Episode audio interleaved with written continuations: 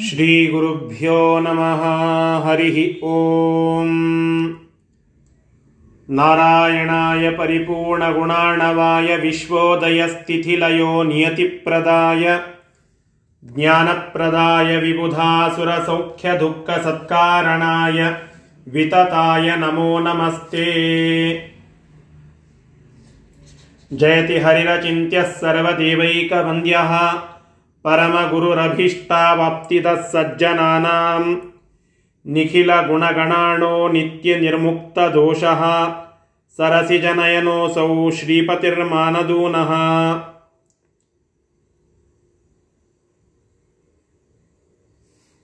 अस्मद्गुरुसमारम्भाम् टीकाकृत्पादमध्यमाम् श्रीमदाचार्यपर्यन्ताम् वन्दे गुरुपरम्पराम् विद्यापीठविधातारं विद्यावारिधिचन्दिरं विद्यार्थिवत्सलं वन्दे महामहिमसद्गुरुं ಶ್ರೀಗುರುಭ್ಯೋ ನಮಃ ಹರಿ ಓಂ ಶ್ರೀಮನ್ ಮಹಾಭಾರತ ತಾತ್ಪರ್ಯ ನಿರ್ಣಯದಲ್ಲಿ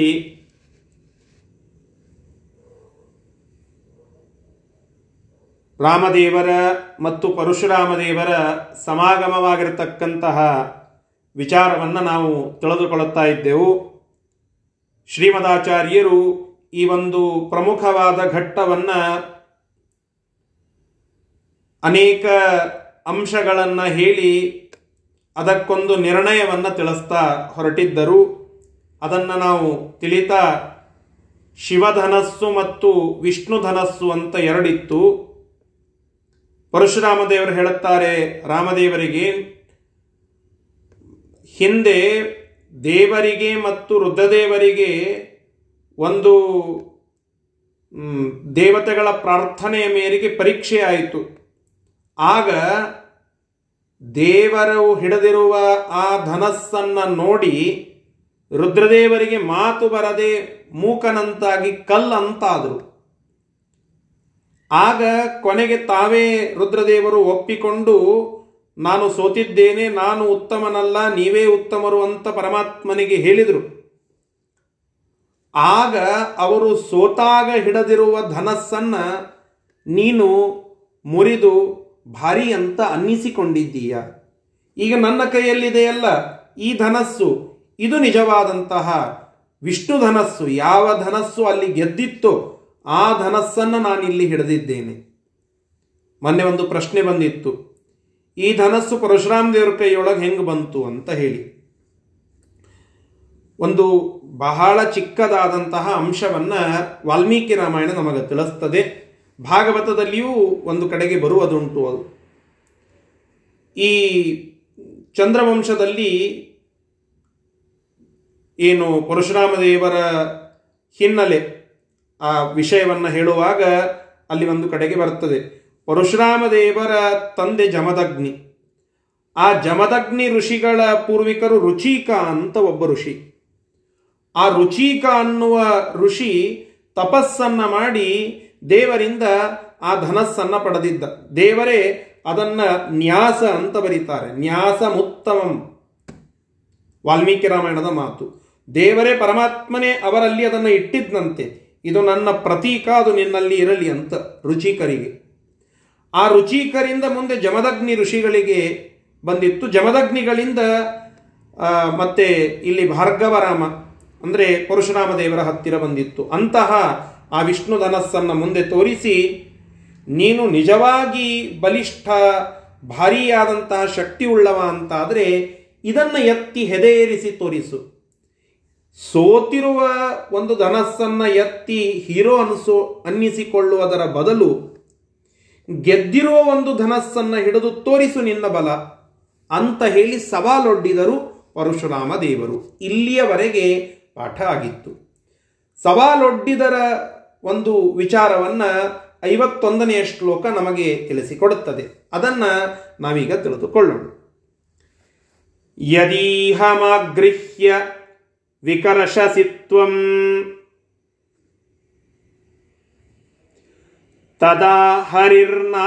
ವಿಚಾರ್ಯಮಸ್ತಿ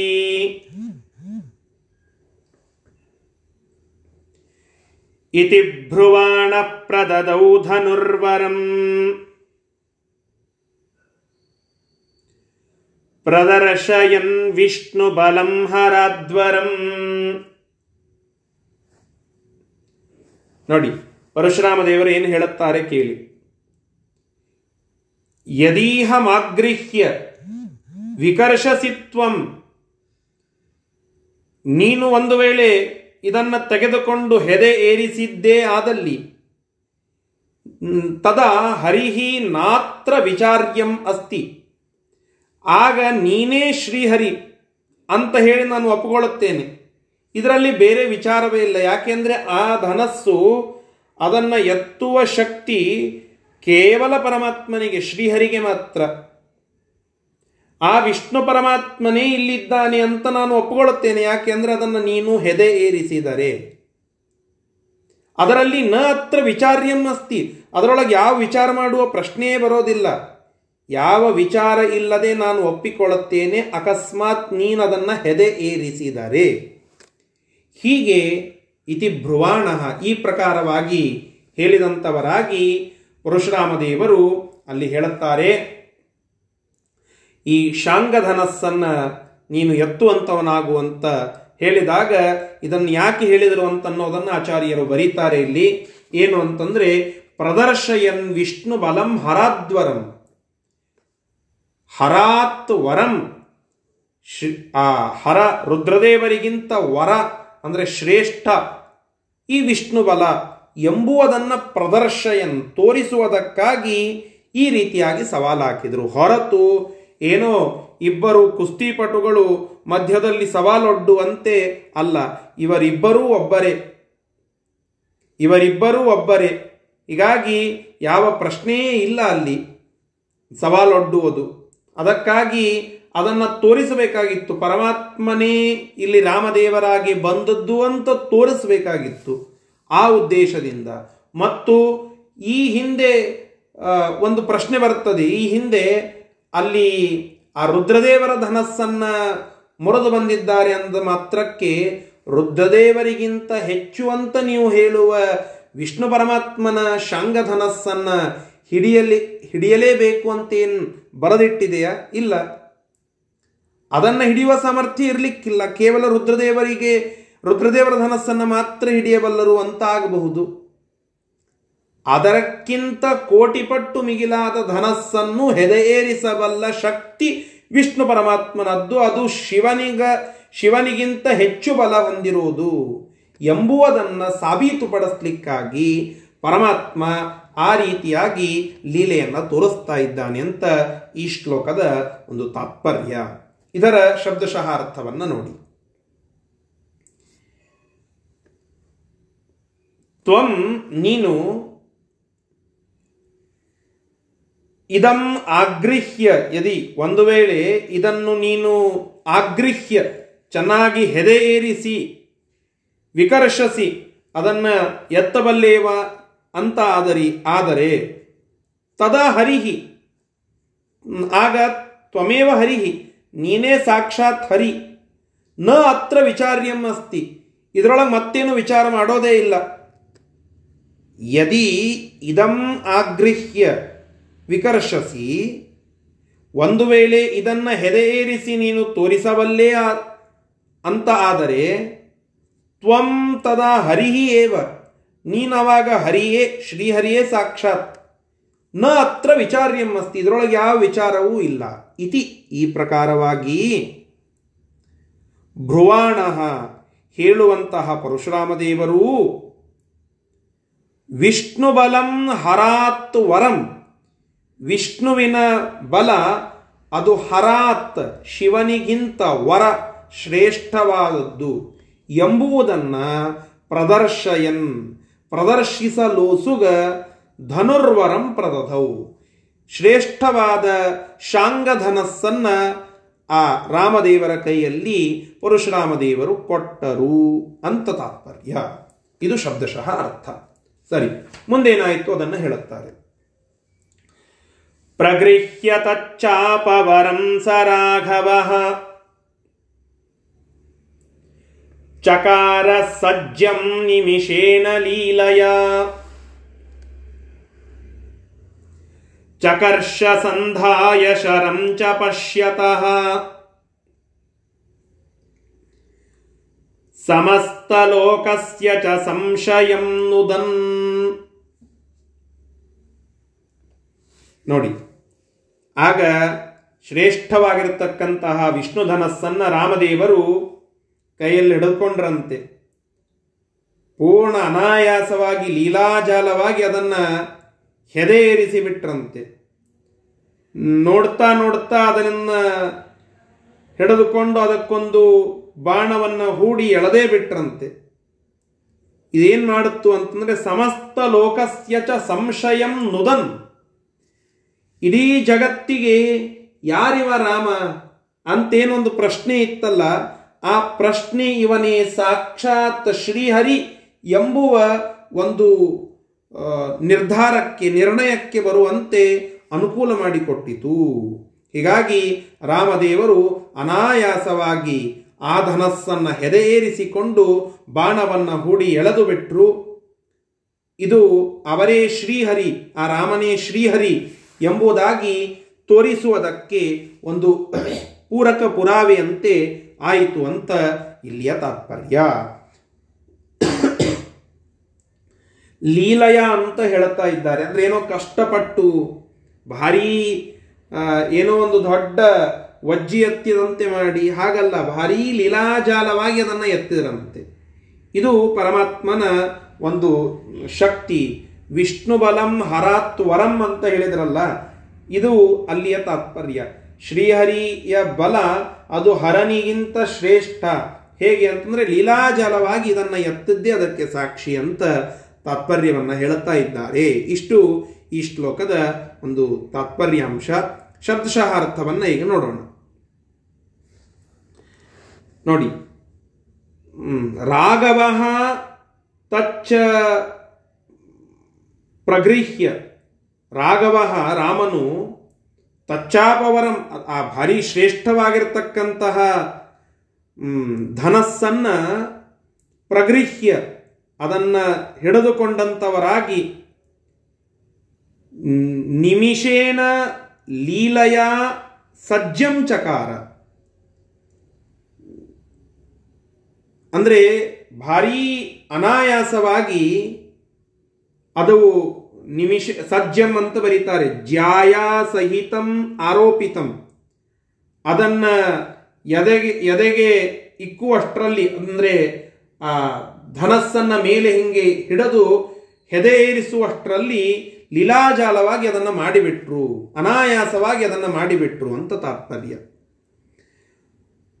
ಸಂಧಾಯ. ಅದನ್ನು ಅಷ್ಟೇ ಮಾಡಲಿಲ್ಲ. ಸಂಧಾಯ. ಶರಂ ಸಂಧಾಯ. ಅದಕ್ಕೊಂದು ಬಾಣವನ್ನ ಹೂಡಿ. ಸಮಸ್ತ ಲೋಕಸ್ಯ ಸಂಶಯಂ ನುದನ್. ಈ ಸಮಸ್ತವಾಗಿರತಕ್ಕಂತಹ ಜಗತ್ತಿಗೆ ಪರಮಾತ್ಮ ಇವನೇ ಎಂಬುವಂತಹ ವಿಷಯದಲ್ಲಿ ಏನು ಸಂಶಯ ಇತ್ತು ಅದನ್ನ ನುದನ್ ಪರಿಹರಿಸಲಿಕ್ಕಾಗಿ ಪರಿಹರಿಸಲಿಕ್ಕಾಗಿ ಶರಂ ಸಂಧಾಯ ಪಶ್ಯತಃ ಚಕರ್ಷ ಆ ಬಾಣವನ್ನ ಹೂಡಿ ಅದನ್ನು ನೋಡುತ್ತಾ ಎಳೆದು ಬಿಟ್ರು ಅಂತ ತಾತ್ಪರ್ಯ. ಪಶ್ಯತಃ ಕಾಣುವಂತಹ ಜನರಿಗೆ, ಆ, ಶರಂ ಸಂಧಾಯ ಚಕರ್ಷ, ಬಾಣವನ್ನು ಹೂಡಿ ಎಳೆದು ತಮ್ಮ ಸಾಮರ್ಥ್ಯವನ್ನು ತೋರಿಸಿದರು ಅಂತ ಇಲ್ಲಿಯ ತಾತ್ಪರ್ಯ. ಸರಿ, ಇಷ್ಟು ಈ ಶ್ಲೋಕದ ಒಂದು ಭಾವಾರ್ಥ ಮತ್ತು ತಾತ್ಪರ್ಯಾರ್ಥ. ಮುಂದೇನಾಯಿತು? ಅದನ್ನು ಮುಂದಿನ ಶ್ಲೋಕದಲ್ಲಿ ಹೇಳುತ್ತಾ ಇದ್ದಾರೆ. ಪ್ರದರ್ಶಿತೆ ವಿಷ್ಣು ಬಲೆ ಸಮಸ್ತಶೋ ಹರಾಚ್ಚ ನಿಸ್ಸಂಖ್ಯತಯ ಮಹಾಧಿಕೆ ಜಗಾದ ಮೇಘೌಘ ಗಭೀರಯಾ ಗಿರಾ ಸರಾಘವಂ ಭಾರ್ಗವ ಆದಿಪೂರುಷಃ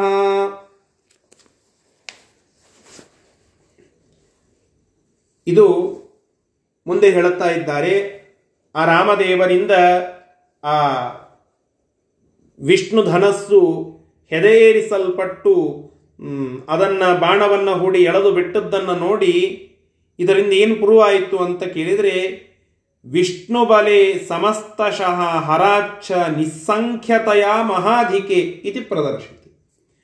ಆ ವಿಷ್ಣುವಿನ ಬಲ ಅದು ಎಲ್ಲರಿಗಿಂತ, ರಮ, ಬ್ರಹ್ಮ ಮೊದಲಾದಂಥವರಿಗಿಂತ ಮುಖ್ಯವಾಗಿ ಹರಾಚ್ಛ ರುದ್ರದೇವರಿಗಿಂತಲೂ ಕೂಡ ನಿಸ್ಸಂಖ್ಯತೆಯ ಎಣೆಯಿಲ್ಲದಷ್ಟು ಸಂಖ್ಯೆ ಸಿಗದಷ್ಟು ಮಹಾಧಿಕೆ. ಅದು ಭಾರೀ ಅಧಿಕವಾಗಿರತಕ್ಕಂತಹದ್ದು ಅಂತ ಪ್ರದರ್ಶಿತವಾಯಿತು. ಆಗ ಆದಿಪುರುಷನಾಗಿರ್ತಕ್ಕಂತಹ ಭಾರ್ಗವರಾಮ ರಾಮದೇವರನ್ನ ಕುರಿತು ಹೇಳಿದರಂತೆ ಹೇಗೆ ಮೇಘೌಘ ಗಭೀರಯ ಈ ಮೋಡಗಳ ಮೇಘ ಅಂದರೆ ಮೋಡ, ಓಘ ಅಂತಂದರೆ ಗುಡುಗು, ಮೇಘೌಘ ಅಂತಂದರೆ ಮೋಡಗಳ ಒಂದು ದೊಡ್ಡದಾದ ಗುಡುಗು. ಅದು ಹೆಂಗಿರ್ತದೆ ಗಭೀರಯ, ಗಂಭೀರವಾಗಿರ್ತಕ್ಕಂತಹ ಅಂತಹ ಮೋಡಗಳ ಗುಡುಗಿನಂತೆ ಇರುವ ಗಿರ ಮಾತುಗಳಿಂದ ರಾಮದೇವರನ್ನ ಕುರಿತು ಕೆಲವು ವಿಷಯವನ್ನ ಹೇಳಿದರು. ಅಂತ ತಾತ್ಪರ್ಯ. ಅಂತಹ ವಿಷಯ ಏನು? ಅಂತ ಕೇಳಿದರೆ ಅದನ್ನ ಮುಂದಿನ ಶ್ಲೋಕದಲ್ಲಿ ಹೇಳುತ್ತಾ ಇದ್ದಾರೆ. ಇಷ್ಟು, ಆ, ಪರಮಾತ್ಮ ತನ್ನ ಶಕ್ತಿಯನ್ನ ಪ್ರದರ್ಶನ ಮಾಡಿದ ಮುಂದೆ ಅದನ್ನು ನೋಡಿ ಪರಶುರಾಮದೇವರು ಕೆಲವು ಮಾತುಗಳನ್ನು ಹೇಳಿದರು ಎಂಬುದು ಇದರ ಭಾವಾರ್ಥ ಶಬ್ದಶಃ ಅರ್ಥವನ್ನು ನೋಡಿ. ಸಮಸ್ತಶಃ ಬ್ರಹ್ಮ ಮೊದಲಾದಂಥವರಿಗಿಂತ ಹರಾತ್ ಚ ಶಿವನಿಗಿಂತ ವಿಷ್ಣು ಬಲೆ, ವಿಷ್ಣುವಿನ ಬಲವು ಅದು ನಿಸ್ಸಂಖ್ಯತೆಯ ಮಹಾಧಿಕೆ. ಸಂಖ್ಯೆ ಸಿಗದಷ್ಟು ಅನಂತ ಅನಂತ ಪಟ್ಟು ಅತ್ಯಂತ ಅಧಿಕವಾಗಿದ್ದು ಆ ವಿಷ್ಣು ಬಲ ಎಂಬುದು ಪ್ರದರ್ಶಿತೆ. ಅಲ್ಲಿ ಅದು ಪ್ರಕಾಶಗೊಂಡಿತು, ಪ್ರದರ್ಶಿತವಾಯಿತು. ಆಗ ಆದಿಪುರುಷ, ಆದಿಪುರುಷನಾಗಿರ್ತಕ್ಕಂತಹ ಆ ನಾರಾಯಣನೇ ಇಲ್ಲಿ ಭಾರ್ಗವ, ಭಾರ್ಗವನಾಗಿ ಬಂದಂತಹ, ಅರ್ಥಾತ್ ಪರಶುರಾಮ ದೇವರಾಗಿ ಬಂದಂತಹ ಆ ನಾರಾಯಣನೇ, ಆದಿಪುರುಷನೇ, ರಾಘವಂ ಪ್ರತಿ ರಾಮದೇವರನ್ನ ಕುರಿತು. ಆ ದಶರಥನ ಮಗನಾಗಿ ಜನ್ಮವನ್ನು ತಾಳಿದಂತಹ ರಾಮದೇವರನ್ನ ಕುರಿತು ಮೇಘೌಘ ಗಭೀರಯ ಗಿರಾ ಜಗಾದ, ಮೇಘ ಮೋಡ. ಅದರ ಓಘ ಗುಡುಗು, ಆ ಮೇಘೌಘ, ಆ ಮೋಡಗಳ ಗುಡುಗಿನಂತೆ ಗಭೀರ, ಗಂಭೀರವಾಗಿರ್ತಕ್ಕಂಥ ಗಿರ ಮಾತುಗಳನ್ನು ಜಗಾದ ಹೇಳಿದಂಥವನಾದ ಪರಶುರಾಮ ಎಂಬುದಾಗಿ ಇಲ್ಲಿ ಹೇಳುತ್ತಾ ಇದ್ದಾರೆ. ಏನು ಹೇಳಿದ? ಆ ಪರಶುರಾಮ ದೇವರು ಆಡಿದ ಮಾತುಗಳೇನು ಅಂತ ಕೇಳಿದರೆ ಅದನ್ನು ಮುಂದಿನ ಶ್ಲೋಕದಲ್ಲಿ ಹೇಳುತ್ತಾ ಇದ್ದಾರೆ. ಅಲಂಬಲಂ ತೇ ಜಗತೋಖಿಲಾದ್ವರಂ ಪರೋಸಿ ನಾರಾಯಣ ಏವ ನಾನ್ಯಥಾ ವಿಸರ್ಜಯಸ್ವೇಹ ಶರಂ ತಪೋಮಯೇ ಮಹಾಸುರೇ ಲೋಕಮ ಏವ ರಾದ್ವಿಭೋ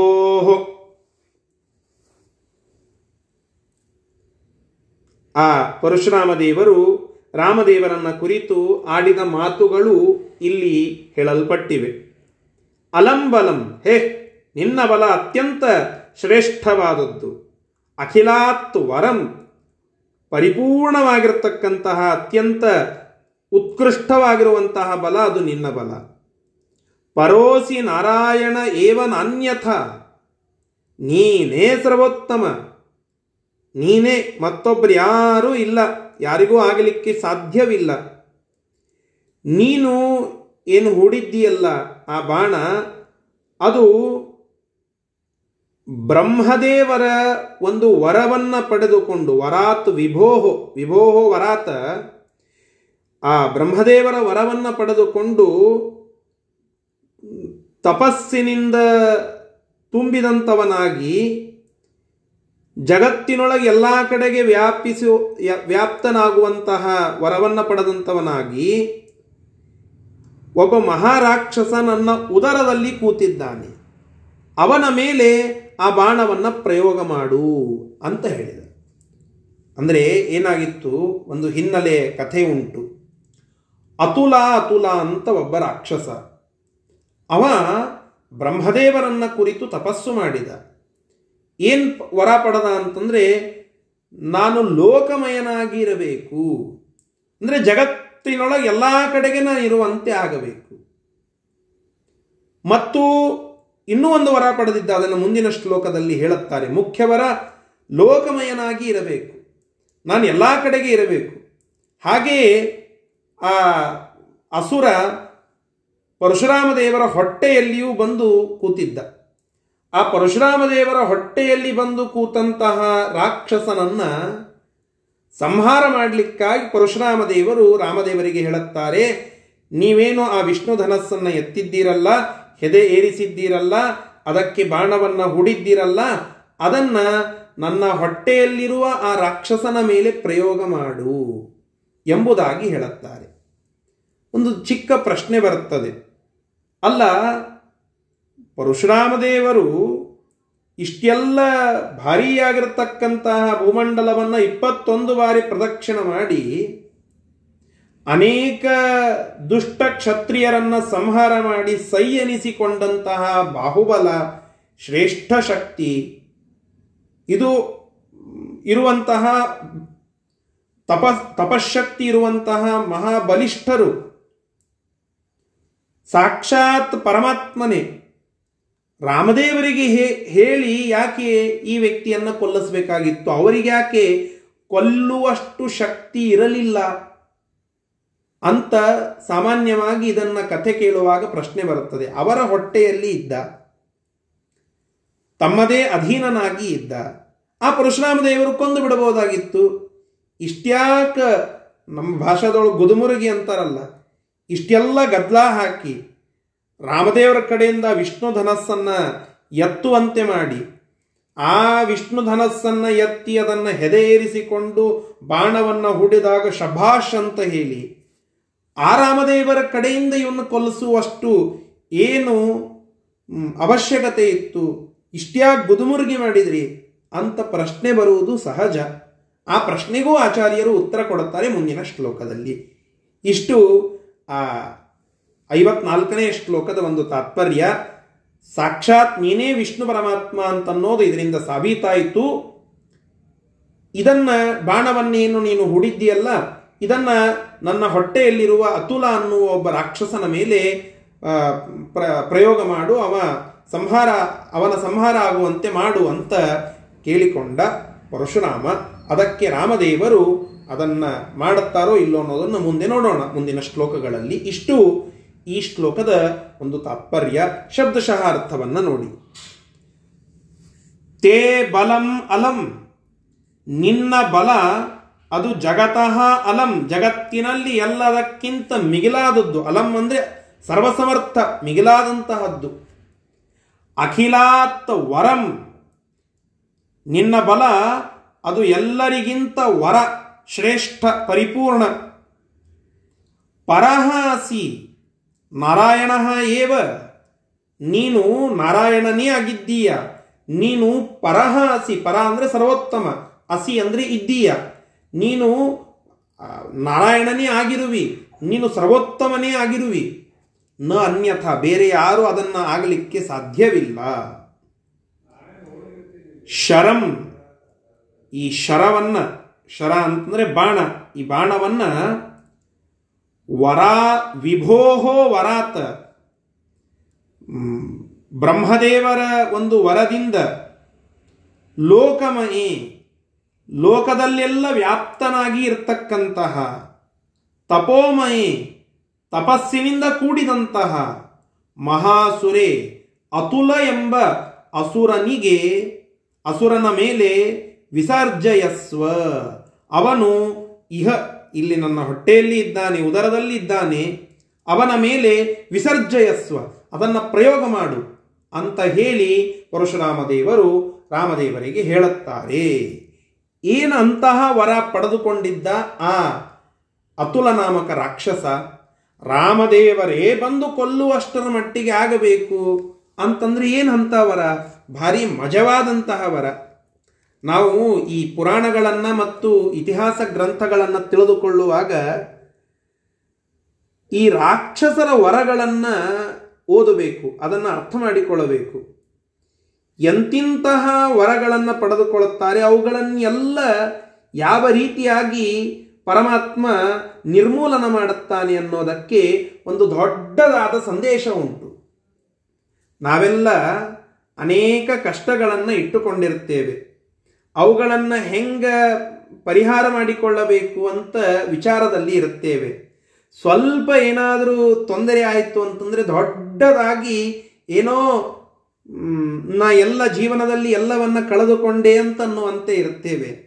ಆದರೆ ರಾಮದೇವರು ಪರಮಾತ್ಮ ತನ್ನ ಅವತಾರಾವಧಿಯಲ್ಲಿ ಇದಕ್ಕೂ ಒಂದು ಸಂದೇಶ ಕೊಡುತ್ತಾನೆ. ನೋಡಿ ನಾನು ಹೇಗೆ ಮಾಡಿದ್ದೇನೆ. ನನ್ನ ಜೊತೆಗೆ ಇದ್ದಂತಹ ಕೇಸ್ಗಳು ಎಂತಹವು ನೋಡಿ.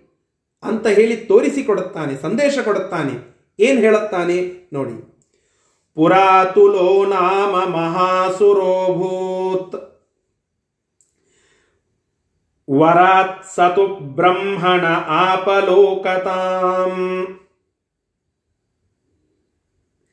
ಪುನಶ್ಚ ತಂ ಪ್ರಾಹ ಜಗದ್ಗುರುರ್ಯದಾ. ಹರಿರ್ಜಿತಸ್ಯಾಧಿ ತದೈವ ವಧ್ಯಸೆ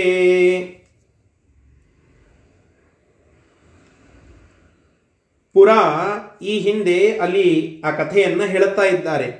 ಅತುಲೋ ನಾಮ ಮಹಾಸುರೋಭೂತ. ಅತುಲ ಎನ್ನುವ ಒಬ್ಬ ಮಹಾ ಅಸುರ ಅವ ಇದ್ದ. ಅವನಿಗೆ ಬ್ರಹ್ಮದೇವರ ವರ ಇತ್ತು. ಆ ವರದಿಂದ ಲೋಕತಾಂ ಆಪ. ಆ ಲೋಕತ್ವವನ್ನ, ಅರ್ಥಾತ್ ಲೋಕಮಯತ್ವವನ್ನ ಆ ಬ್ರಹ್ಮದೇವರಿಂದ, ಆ ಬ್ರಹ್ಮದೇವರ ವರದಿಂದ ಅವನು ಆಪ ಸಂಪಾದನ ಮಾಡಿಕೊಂಡಿದ್ದಂಥವನಾದ. ಆ ವರ ಬ್ರಹ್ಮದೇವರು ಕೊಟ್ಟ ಮೇಲೆ ಒಂದಿಷ್ಟು ಮಾತುಗಳನ್ನು ಹೇಳುತ್ತಾರೆ. ಏನು ಹೇಳುತ್ತಾರೆ ಅಂತಂದರೆ, ಪುನಶ್ಚ ತಂಪ್ರಾಹ ಜಗದ್ಗುರುರ್ ಯದ ಹರಿರ್ಜಿತಸ್ಯಾಧಿ ತದೈವ ವಧ್ಯಸೆ ಆ ಲೋಕಮಯತ್ವವನ್ನು ಸಂಪಾದನೆ ಮಾಡಿಕೊಳ್ಳುವ ಭರದಲ್ಲಿ ಅತುರ, ಅತುಲ ಏನು ಕೇಳುತ್ತಾನಂತಂದ್ರೆ, ನಾನು ಲೋಕಮಯತ್ವವನ್ನು ಕಳೆದುಕೊಳ್ಳೋದು ಮೇಲೆ ನನ್ನ ಸಾವು, ನನ್ನ ಸಂಹಾರ, ಇದು ಆಗೋದು, ದೇವರು ಸೋತ ಅಂತಾದರೆ ನಾನು ಸತ್ತೆ. ನನ್ನ ಸಾವು, ಅದು ದೇವರು ಸೋತ ನಂತರ. ಸೋತಿರುವ ಸುದ್ದಿ ನನಗೆ ತಿಳಿದರೆ ನಾನು ಸಾಯಬೇಕು. ಅಸ್ತು ಅಂತಂದ ಚತುರ್ಮುಖ ಬ್ರಹ್ಮದೇವರು. ನೋಡಿ, ನಾವು ಇಲ್ಲಿ ಆ ವರವನ್ನ ಪರಮಾತ್ಮ ಬಗ್ಗು ಬಡಿತಾನೆ, ಸಂಹಾರ ಮಾಡುತ್ತಾನೆ, ಇದೆಲ್ಲವನ್ನ ಮುಂದೆ ನೋಡೋಣ. ಆದರೆ ಇಂತಹ ಕೇಸಸ್ಗಳು ಇಂತಹ ಕಠಿಣ ಪರಿಸ್ಥಿತಿ ನಮಗ್ಯಾರಿಗೂ ಬಂದಿಲ್ಲ. ನಾವು ಹೇಳಬಹುದು ಅವ ಪರಮಾತ್ಮ ಅಂತ ಹೇಳಿ. ಆದರೆ ಪರಮಾತ್ಮ ಮನುಷ್ಯ ರೂಪವನ್ನು ತೆಗೆದುಕೊಂಡು ಬಂದಾಗ ಮರ್ತ್ಯಾವತಾರಸ್ವಿಹ ಮರ್ತ್ಯ ಶಿಕ್ಷಣಂ.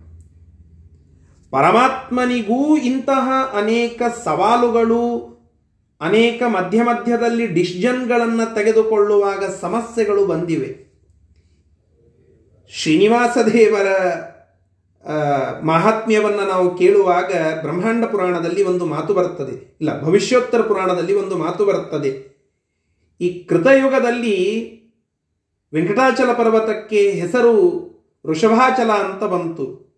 ವೃಷಭಾಚಲ ಅನ್ನುವ ಹೆಸರು ಬಂದದ್ದು ಯಾಕೆ ಅಂತನ್ನುವ ಹಿಲ್, ಹಿನ್ನೆಲೆ ಕಥೆಯನ್ನು ನೀವೆಲ್ಲ ಕೇಳಿದ್ದೀರಲ್ಲ.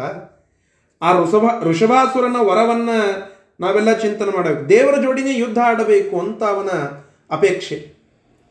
ದಿವಸ ಅವ ತನ್ನ ತಲಿ ಕೊಯ್ದು ನರಸಿಂಹದೇವರ ಶಾಲಿಗ್ರಾಮದ ಎದುರಿಗೆ ನೈವೇದ್ಯಕ್ಕಿಡ್ತಿದ್ದ ಇಂತಹ ಒಬ್ಬ ರಾಕ್ಷಸ ಅವ, ತಪಸ್ವಿ. ಇದು ಅವನ ವರ ಹುಚ್ಚಾಪಟ್ಟಿ ವರವನ್ನ ಕೇಳಿದ್ದಾರೆ. ಹಿರಣ್ಯಕಶಿಪು ಅವನದ್ದು ಒಂದು ವರ.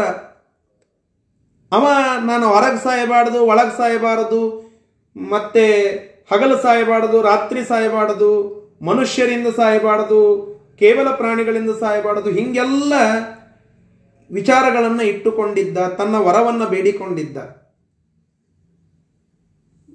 ಭಸ್ಮಾಸುರ, ನಾನು ಯಾರ ಮೇಲೆ ಕೈ ಇಡುತ್ತೇನೋ ಅವರೆಲ್ಲ ಭಸ್ಮ ಆಗಿ ಹೋಗಬೇಕು ಅಂತ ವರ ಪಡೆದುಕೊಂಡಿದ್ದ.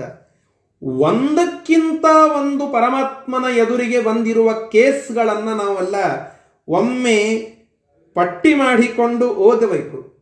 ಆಗ ನಮ್ಮ ಕಷ್ಟಗಳು ನಾವು ತೆಗೆದುಕೊಳ್ಳುವ ಅನೇಕ ನಿರ್ಧಾರಗಳಲ್ಲಿ ಇರುವ ತೊಂದರೆಗಳು ಇವೆಲ್ಲ ಅತೀ ಗೌಣ, ಅತೀ ಸಣ್ಣದು ಅಂತ ಅನ್ನಿಸ್ತದೆ. ಆದರೆ ರಾಮದೇವರು ಪಲಾಯನವನ್ನು ಮಾಡಿಲ್ಲ. ಈ ಎಲ್ಲ ಪ್ರಸಂಗಗಳನ್ನು ನಾವು ನೋಡಿದಾಗ ರಾಮದೇವರು, ವರಾಹದೇವರು, ನರಸಿಂಹದೇವರು, ಒಟ್ಟಾರೆಯಾಗಿ ಪರಮಾತ್ಮನ ಅನೇಕ ರೂಪಗಳು ಇವೆಲ್ಲದಕ್ಕೊಂದು ಸೂತ್ರವನ್ನು ಮಾಡಿ ಕೊನೆಗೆ ನ್ಯಾಯವನ್ನು ಗೆಲ್ಲಿಸಿದ್ದಾನೆ, ಅನ್ಯಾಯವನ್ನು ಸೋಲಿಸಿದ್ದಾನೆ. ಹೀಗಾಗಿ ಇಂತಹ ಪರಮಾತ್ಮ ನಮಗೆ ಸಂದೇಶ ಕೊಡುತ್ತಾನೆ, ತೊಂದರೆಗಳು ಬರುವುದು ಸಹಜ. ಡಿಸಿಷನ್ಸ್ಗಳನ್ನು ತೆಗೆದುಕೊಳ್ಳುವಾಗ ದ್ವಂದ್ವಗಳು ಬರುವುದು ಸಹಜ. ಆದರೆ ಆ ದ್ವಂದ್ವಕ್ಕೊಂದು ನಿರ್ಣಯವನ್ನು ಮಾಡಲಿಕ್ಕೆ ಸಾಧ್ಯ ಉಂಟು. ಇದನ್ನು ನಾನು ಮಾಡಿ ತೋರಿಸಿದ್ದೇನೆ, ನನ್ನ ಸ್ಮರಣೆಯಿಂದ ನಿಮಗೂ ಅದು ಸಾಧ್ಯವಾಗ್ತದೆ. ಹೀಗಾಗಿ ಹತಾಶರಾಗದೆ ಇದಕ್ಕೊಂದು ನಿರ್ಣಯವನ್ನ, ಇದಕ್ಕೊಂದು ಉಪಾಯ ಪರಮಾತ್ಮ ನನಗೆ ಸೂಚನೆ ಮಾಡುತ್ತಾನೆ ಅಂತ ಹೇಳಿ ಕಾಯುವುದು ಅತ್ಯಂತ ಒಳಿತಾದದ್ದು. ಇದನ್ನು ರಾಮದೇವರು ತಮ್ಮ ಒಂದು ಅವತಾರದ ಅವಧಿಯಲ್ಲಿ ತೋರಿಸ್ತಾರೆ, ರಾಮದೇವರು ಮತ್ತು ಪರಶುರಾಮ ದೇವರು ಏನು ಹೇಳುತ್ತಾರೆ ನೋಡಿ. ಆ ಅತುಲ ಅನ್ನುವ ರಾಕ್ಷಸ ಈ ಪ್ರಕಾರವಾಗಿ ವರವನ್ನು ಪಡೆದುಕೊಂಡು ಬಿಟ್ಟಿದ್ದ. ಅದಕ್ಕೆ ಉಪಾಯ ಏನು ಮಾಡಬೇಕು ಅಂತ ವಿಚಾರ ಮಾಡುತ್ತಾರೆ. ಆ ಉಪಾಯ ಏನು ಮಾಡಿದರು ಅನ್ನೋದನ್ನು ಮುಂದಿನ ಶ್ಲೋಕದಲ್ಲಿ ಹೇಳುತ್ತಾರೆ. ಇದು ಈ ಶ್ಲೋಕದ ಭಾವಾರ್ಥ ಮಾತ್ರ ಮತ್ತು ಸಂದೇಶವನ್ನು ಒಂದು ಸ್ವಲ್ಪ ಹೆಚ್ಚಿಗೆ ಹೇಳಿದ್ದೇನೆ. ಆ ಐವತ್ತೈದನೇ ಶ್ಲೋಕದ ಶಬ್ದಶಃ ಅರ್ಥವನ್ನು ನೋಡಿ ಅದಕ್ಕೆ ರಾಮದೇವರು ಪರಶುರಾಮ ದೇವರು ಏನು ಉಪಾಯ ಮಾಡಿದರು ಅದನ್ನು ಹೇಳುತ್ತಾ ಇದ್ದಾರೆ, ಅದನ್ನು ಕೇಳೋಣ. ಪುರಾ ಈ ಹಿಂದೆ ಅತುಲೋ ನಾಮ ಮಹಾ ಅಸುರ ಅಭೂತ್. ಅತುಲ ಎಂಬ ಹೆಸರಿನ ಒಬ್ಬ ಮಹಾ ಅಸುರ ಇದ್ದ. ಬ್ರಹ್ಮಣ ವರಾತ. ಬ್ರಹ್ಮದೇವರು ಕೊಟ್ಟಿರ್ತಕ್ಕಂತಹ ವರದಿಂದಾಗಿ ಸಹ ಲೋಕತಾಂ ಆಪ. ಅವನು ಲೋಕಮಯತ್ವವನ್ನು ಪಡೆದುಕೊಂಡನು. ಲೋಕಮಯತ್ವ ಅಂದರೆ ಎಲ್ಲ ಕಡೆಗೆ ನಾನಿರಬೇಕು, ವ್ಯಾಪ್ತನಾಗಿ ಇರಬೇಕು. ಈ ಪ್ರಕಾರವಾಗಿ ಲೋಕಮಯತ್ವವನ್ನು ಪಡೆದುಕೊಂಡ ನಂತರದಲ್ಲಿ, ಪುನಃ ಅನಂತರದಲ್ಲಿ ತಂ ಜಗದ್ಗುರು ಯದ ಯಾವ ಸಮಯಕ್ಕೆ ಆ ವರವನ್ನು ಪಡೆದರೋ ಆಗ ಜಗದ್ಗುರು ಜಗದ್ಗುರುವಾಗಿರತಕ್ಕಂತಹ ಬ್ರಹ್ಮದೇವರು ತಂ ಪ್ರಾಹ, ಅವನಿಗೆ ಒಂದಿಷ್ಟು ಮಾತುಗಳನ್ನು ಹೇಳುತ್ತಾರೆ. ಹರಿರ್ಜಿತ ಸ್ಯಾತ, ತದೈವ ವಧ್ಯಸೆ. ನೀನು ಪಡೆದುಕೊಂಡಿರುವ ವರವನ್ನು ಕೊಟ್ಟಿದ್ದೇನೆ, ಆದರೆ ಆ ವರಕ್ಕೊಂದು ಕಂಡೀಷನ್ನನ್ನು ಹಾಕಿದ್ದೇನೆ. ನೀನು ದೇವರು ಸೋತ ನಂತರದಲ್ಲಿ ನಾನು ಸೋಲಬೇ, ನಾನು ಸಾಯಬೇಕು ಅಂತ ಬೇಡಿಕೊಂಡಿದ್ದೀಯಲ್ಲ ಎಕ್ಸೆಪ್ಟೆಡ್ ಆದರೆ ದೇವರು ಸೋತ ಅಂತನ್ನುವ ವಿಷಯ ನಿನಗೆ ಮುಟ್ಟಿದ ತಕ್ಷಣದಲ್ಲಿ ತದೈವ ವಧ್ಯಸೆ.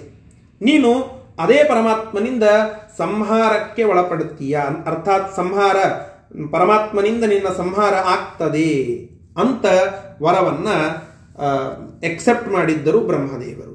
ಅದನ್ನ ಹೇಗೆ ಉಪಾಯದಿಂದ ಅವನ ಸಂಹಾರವನ್ನ ಮಾಡುತ್ತಾರೆ, ಆ ಪ್ರಸಂಗ ಇಲ್ಲಿ ಯೋಜನೆ ಆಗ್ತಾ ಇದೆ. ಏನು ಹೇಳುತ್ತಾರೆ ನೋಡಿ. ಅತೋ ವದಾರ್ಥಂ ಜಗದಂತಕಸ್ಯ ಸರ್ವಾಜಿತೋಹಂ ಜಿತವದ್ವ್ಯವಸ್ಥಿತಃ ಇತೀರಿತೆ ಲೋಕಮಯೇಸ ರಾಘವ ಮುಮೋಚ ಬಾಣಂ ಜಗದಂತಕೇಸುರೇ ನೋಡಿ ಆಗ ಆ ದೈತ್ಯನ ಒಂದು ವಿನಾಶ ಮಾಡಬೇಕು, ಸಂಹಾರ ಮಾಡಬೇಕು ಅನ್ನುವ ಉದ್ದೇಶದಿಂದ ಎಂತಿಂತಹ ವರವನ್ನ ಆ ದೈತ್ಯ ಪಡೆದುಕೊಂಡಿದ್ದ ನೋಡಿ. ಶ್ರೀಹರಿ ಸೋಲುವುದಿಲ್ಲ. ಯಾಕೆ ಸೋತ ಅಂತಂದ್ರೆ ದೋಷವುಳ್ಳವ ಅಂತ ಆಗ್ತಾನೆ. ನೀವು ನಿಮ್ಮ ವೇದಾಂತದಲ್ಲಿ ದೋಷ, ದೂರ, ಪರಮಾತ್ಮ ಅಂತ ಹೇಳಿದ್ದೀರ. ವೇದ ಅದನ್ನೇ ಹೇಳುತ್ತದೆ ಅಂತ ಹೇಳುತ್ತೀರ. ಮತ್ತೆ ಪರಮಾತ್ಮನಿಗೆ ಸೋಲೇ ಇಲ್ಲ ಅಂದ ಮೇಲೆ ಅವನು ಸೋಲುವುದಿಲ್ಲ, ನಾನು ಸಾಯುವುದಿಲ್ಲ, ನಾನು ಅಜರಾಮರನಾಗಬೇಕು ಅಂತ ಅವನ ಪ್ಲಾನ್ ಈ ಉದ್ದೇಶದಿಂದ ಪರಮಾತ್ಮ ಏನು ಮಾಡಬೇಕು? ಸೋಲಬೇಕು. ಆ ವ್ಯಕ್ತಿಯ ಸಂಹಾರ ಆಗಬೇಕು ಅಂದರೆ ಪರಮಾತ್ಮ ಸೋಲಬೇಕು. ಪರಮಾತ್ಮನಿಗೆ ಸೋಲು ಯಾರಿಂದ? ಹಾಗೆ ನೋಡಿದರೆ ಪರಮಾತ್ಮನಿಗೆ ಸೋಲು ಯಾರಿಂದಲೂ ಇಲ್ಲ. ಆದರೆ ಸೋತಂತೆ ತೋರಿಸ್ಲಿಕ್ಕೂ ಪರಮಾತ್ಮ ಪರಮಾತ್ಮನೇ ಇನ್ನೊಂದು ರೂಪದಿಂದ ಬಂದ. ಅದಕ್ಕೆ ಪರಶುರಾಮ ದೇವರು ಸೋತರು, ರಾಮದೇವರೇ ಸೋಲಿಸಿದರು. ಸೋತಂತೆ ತೋರಿಸಿದರು ಪರಶುರಾಮ ದೇವರು ಇದಕ್ಕಿಂತ ದೊಡ್ಡ ಉಪಾಯ ಇನ್ನೇನಾಗಲಿಕ್ಕೆ ಸಾಧ್ಯ? ಪರಶುರಾಮ ದೇವರು ಪರಮಾತ್ಮನ ರೂಪ, ರಾಮದೇವರು ಪರಮಾತ್ಮನ ರೂಪವೇ. ದೇವರು ಸೋತ, ಪರಶುರಾಮ ಸೋತ, ಯಾರಿಂದ? ದೇವರಿಂದಲೇನೆ, ರಾಮದೇವರಿಂದಲೇನೆ. ತತ್ಕ್ಷಣದಲ್ಲಿ ಆ ವ್ಯಕ್ತಿಯ ಮೇಲೆ ಬಾಣವನ್ನ ರಾಮದೇವರು ಬಿಟ್ಟರು, ಆ ವ್ಯಕ್ತಿ ಸಂಹಾರಗೊಂಡ. ಇದು ಹಿನ್ನೆಲೆಯ ಕಥೆ. ನಾವು ಇದನ್ನು ವಿಚಾರಿಸದೆ, ಏ ಪರಶುರಾಮ ದೇವರು ರಾಮದೇವರು ಒಂದೇ ಕಡೆಗೆ ಇದ್ದಾರೆ ಅಂತಂದರೆ ಇದು ಸೊನ್ನೆ ನಾಟಕ ಮಾಡಲಿಕ್ಕೆ ಅಂತ ಹೇಳುತ್ತಾ ಇದ್ದಾರೆ. ಇದೊಂದು ಕಪೋಲ ಕಲ್ಪಿತವಾದ ಕಥೆ ಅಂತ ಅಂದುಕೊಂಡೆವು. ಅದಕ್ಕೆ ಆಚಾರ್ಯರು ನಿರ್ಣಯವನ್ನು ತಿಳಿಸ್ತಾ ಇದ್ದಾರೆ. ಪರಮಾತ್ಮನ ಒಂದು ಲೀಲೆ, ಒಂದು ಸಣ್ಣ ಘಟನೆ, ಇದಕ್ಕೆ ಹಿನ್ನೆಲೆಯಲ್ಲಿ ಸಾವಿರ ಸಂದೇಶಗಳುಂಟು. ಇದಕ್ಕೆ ಹಿನ್ನೆಲೆಯಲ್ಲಿ ಪರಮಾತ್ಮ ಒಬ್ಬ ಮಲ್ಟಿ ಟಾಸ್ಕಿಂಗ್ ಸ್ಪೆಷಲಿಸ್ಟ್ ಒಂದು ಕಾರ್ಯವನ್ನು ಮಾಡುತ್ತಾನೆ ಅಂತಂದರೆ, ಅವ ನೂರು ಕಾರ್ಯಗಳನ್ನು ಅದರ ಒಟ್ಟಿಗೆ, ನೂರು ಸಂದೇಶಗಳನ್ನು ಅದರ ಒಟ್ಟಿಗೆ ಇಟ್ಟಿದ್ದಾನೆ. ಅದನ್ನು ನಾವು ಚಿಂತನ ಮಾಡಬೇಕು. ಇದನ್ನ ತಾತ್ಪರ್ಯ ನಿರ್ಣಯ ನಮಗೆ ತಿಳಿಸಿಕೊಡುತ್ತಾ ಇದೆ. ಅದನ್ನೇ ಈ ಶ್ಲೋಕ ಹೇಳುತ್ತು. ಈ ಶ್ಲೋಕದ ಸಂದೇಶ ಭಾವಾರ್ಥ ಇಷ್ಟು. ಶಬ್ದಶಃ ಅರ್ಥವನ್ನು ನೋಡೋಣ.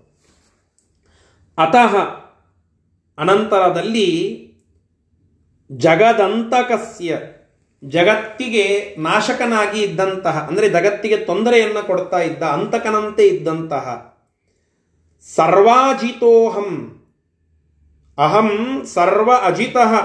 ನಾನೇ ಎಲ್ಲರಿಗಿಂತ ಅಜಿತ, ಎಲ್ಲರನ್ನ ಗೆದ್ದವ ಅಂತ ಹೇಳಿ ತಿಳಿದುಕೊಂಡಿದ್ದಂತಹ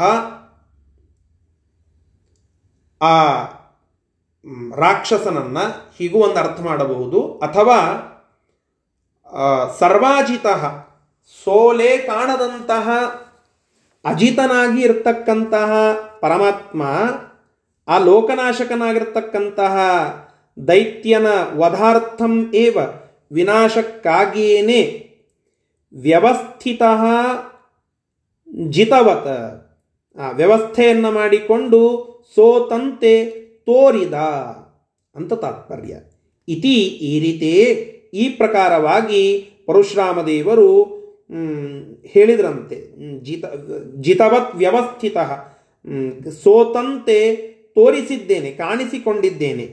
ಈ ಪ್ರಕಾರವಾಗಿ ರಾಮದೇವರಿಗೆ ಆ ಮಾತುಗಳನ್ನು ಹೇಳಿದಾಗ ಇತಿ ರೀತಿ, ಈ ರೀತಿಯಾಗಿ ಹೇಳಲು ರಾಘವ ಸಹ ಆ ದಶರಥ ಪುತ್ರನಾಗಿರ್ತಕ್ಕಂತಹ ರಾಮದೇವರು ಲೋಕಮಯಿ ಲೋಕವ್ಯಾಪ್ತನಾಗಿ ಇರತಕ್ಕಂತಹ ಆ ಜಗದಂತಕೆ, ಜಗತ್ತಿನ ಅಂತಕ ನಾಶಕನಾಗಿ ಇರತಕ್ಕಂತಹ ಅಸುರೆ, ಅಸುರನ ಮೇಲೆ ಬಾಣಂ ಮುಮೋಚ, ಬಾಣವನ್ನ ಬಿಟ್ಟು ಬಿಟ್ಟರು. ಆಗ ಆ ರಾಕ್ಷಸ ಸಂಹರಿತನಾದ. ಇಷ್ಟು ಇಲ್ಲಿ ನಡೆದಂತಹ ಘಟನೆ, ಅದಕ್ಕೆ ಹಿನ್ನೆಲೆ, ಅದರ ಹಿಂದೆ ಇರುವಂತಹ ಕಥೆ. ಈ ಪ್ರಕಾರವಾಗಿ ಪರಮಾತ್ಮನ ಲೀಲೆ ಇದು ಅಂತನ್ನೋದನ್ನು ನಾವು ತಿಳಿದುಕೊಳ್ಳಬೇಕು. ಇದು ಒಂದು ಸಂದೇಶ. ಇದರ ಒಟ್ಟಿಗೆ ನಾವು ಅನೇಕ ತೊಂದರೆಗಳನ್ನು ಪಡುತ್ತೇವೆ ಮನುಷ್ಯ ಅಂದ ಮೇಲೆ ಅನೇಕ ರೀತಿಯಾದ ಸಮಸ್ಯೆಗಳು, ಅನೇಕ ರೀತಿಯಾದ ತೊಳಲಾಟ ಇವೆಲ್ಲ ಬರ್ತವೆ. ಆಗ ನಾವು ತಿಳಿದುಕೊಳ್ಳಬೇಕಾದದ್ದು ರಾಮದೇವರ ಈ ಕಥೆಯನ್ನು. ರಾಮದೇವರಿಗಿಂತ ಇಂತಹ ಸಮಸ್ಯೆಗಳು, ತೊಂದರೆಗಳು, ಅಡ್ಡಿ, ಆತಂಕಗಳು ಬಂದಿವೆಯಾ? ನೋಡಿ, ದೊಡ್ಡ ತಲೆನೋವಿನಂತೆ ಇದ್ದದ್ದು. ದೇವರು ಸೋಲಬೇಕಂತೆ ಸೋತ ಮೇಲೆ ಇವ ಸಾಯುವವನಂತೆ. ಅಲ್ಲಿಯವರೆಗೆ ಎಷ್ಟು ತೊಂದರೆ ಕೊಡ್ತಾನೆ ದೇವರು ಸೋಲೋದೇ ಇಲ್ಲ. ಎಷ್ಟು ಜಾಣ್ಮೆಯಿಂದ ಈ ಎಲ್ಲ ಟೆರ್ರಿಸ್ಟ್ಗಳನ್ನು ನೋಡಿದರೆ ಇದು ನಮಗೆ ನೆನಪಾಗಬೇಕು. ಆ ಟೆರ್ರಿಸ್ಟು ಅಥವಾ ಒಬ್ಬ ದರೋಡೆಕೋರ ಎಷ್ಟು ಚೆನ್ನಾಗಿ ಪ್ಲ್ಯಾನ್ ಮಾಡಿರ್ತಾನಂತಂದರೆ ಪೊಲೀಸರಿಗೆ ಯಾವ ಪುರಾವೆಯೂ ಸಿಗಬಾರದು. ಅವರಿಗೆ ಯಾವ ಉಪಾಯವೂ ಸಿಗಬಾರದು. ಹಾಗೆ ಒಬ್ಬ ಕಳ್ಳ, ಒಬ್ಬ ದರೋಡೆಕೋರ, ಒಬ್ಬ ಟೆರ್ರಿಸ್ಟ್ ಪ್ಲಾನ್ ಮಾಡುತ್ತಾನೆ. ಹಾಗೆ ಈ ಅಸುರನೂ ಕೂಡ ದೇವರು ಸೋಲ್ತಾನೆ ಅನ್ನೋದೇ ಸುಳ್ಳು. ಅಂದ ಮೇಲೆ ನಾನು ಸಾಯೋದು ಸುಳ್ಳೆ ಅಂತ ಪ್ಲಾನ್ ಮಾಡಿದ್ದ. ಇಂತಹ ಕಷ್ಟದ ಡಿಸಿಷನ್ನಲ್ಲಿಯೂ ಕೂಡ ಇಂತಹ ಒಂದು ಧರ್ಮ ಸಂಕಟ ಅಂತೇವಲ್ಲ, ಹಾಗೆ ಇದನ್ನು ಮಾಡಲಿಕ್ಕೆ ಆಗೋದಿಲ್ಲ ಅನ್ನುವಷ್ಟರ ಮಟ್ಟಿಗೆ ಬ್ರಹ್ಮದೇವರು ಕೊಟ್ಟು ಬಿಟ್ಟಿದ್ದಾರೆ ವರವನ್ನು. ಆದರೆ ಇಂತಹ ಸಮಯದಲ್ಲಿಯೂ ಕೂಡ, ಇದು ಒಂದಲ್ಲ, ನರಸಿಂಹಾವತಾರದ ಹಿನ್ನೆಲೆಯೂ ಅದೇ. ಹಿರಣ್ಯಕಶಿಪುವಿನ ಆ ಲಿಸ್ಟನ್ನು ನೋಡುತ್ತೇವಲ್ಲ, ಆಗಲೂ ಅಂತಹದ್ದೇ ಉಪಾಯವನ್ನು ಯಾರಿಗೆ ಪ್ಲಾನ್ ಇತ್ತು ಹೇಳಿ ನರಸಿಂಹ ರೂಪವನ್ನು ಪರಮಾತ್ಮ ತೆಗೆದುಕೊಳ್ಳುತ್ತಾನೆ ಅಂತೆ ಏನೂ ವಿಚಾರಿಸದೆ, ಅಥವಾ ಯಾರ ಊಹೆಗೂ ನಿಲುಕದಷ್ಟು ಒಂದು ಉಪಾಯವನ್ನು ಮಾಡುತ್ತಾನೆ ಪರಮಾತ್ಮ. ಮರ್ತ್ಯಾವತಾರದಲ್ಲಿಯೂ ಕೂಡ ಇದನ್ನು ಸಂದೇಶವಾಗಿಯೇ ತಿಳಿಸ್ತಾನೆ. ನೀವೇನು ಹೆದರಬೇಡಿ, ನಾನು ಇಂತಹ ಎಲ್ಲ ತೊಂದರೆಗಳು ಬಂದಾಗ ಅದಕ್ಕೊಂದು ಉಪಾಯವನ್ನು ಹುಡುಕಿದ್ದೇನೆ ಅಂದ ಮೇಲೆ ಇದು ನನ್ನ ಸಂದೇಶ. ನೀವು ಹುಡುಕಿ ನನ್ನ ಅನುಗ್ರಹದಿಂದ ಸಿಗ್ತದೆ. ನನ್ನನ್ನು ಪ್ರಾರ್ಥನೆ ಮಾಡಿ ನಾನು ಅದಕ್ಕೆ ಸೂಕ್ತ ಉಪಾಯವನ್ನು ಕೊಡ್ತೇನೆ, ನ್ಯಾಯವನ್ನು ಎತ್ತಿ ಹಿಡಿತೇನೆ, ಅನ್ಯಾಯವನ್ನು ಸೋಲಿಸ್ತೇನೆ. ಇದು ಪರಮಾತ್ಮನ ಸಂದೇಶ.